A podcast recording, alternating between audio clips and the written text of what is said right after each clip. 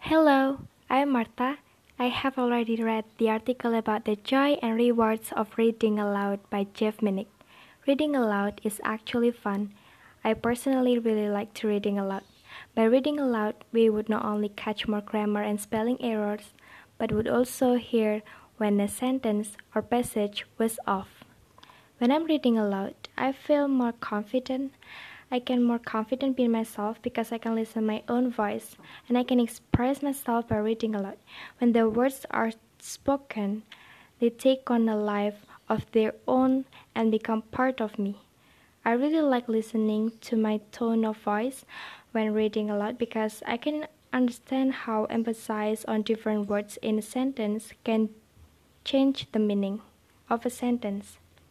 By reading aloud, I can share my emotion with my family or my friends so I can share laughter, tears, pleasure, and wonder. So I think that's enough for me. Thank you for your attention and apologize if there are any mistakes. Goodbye.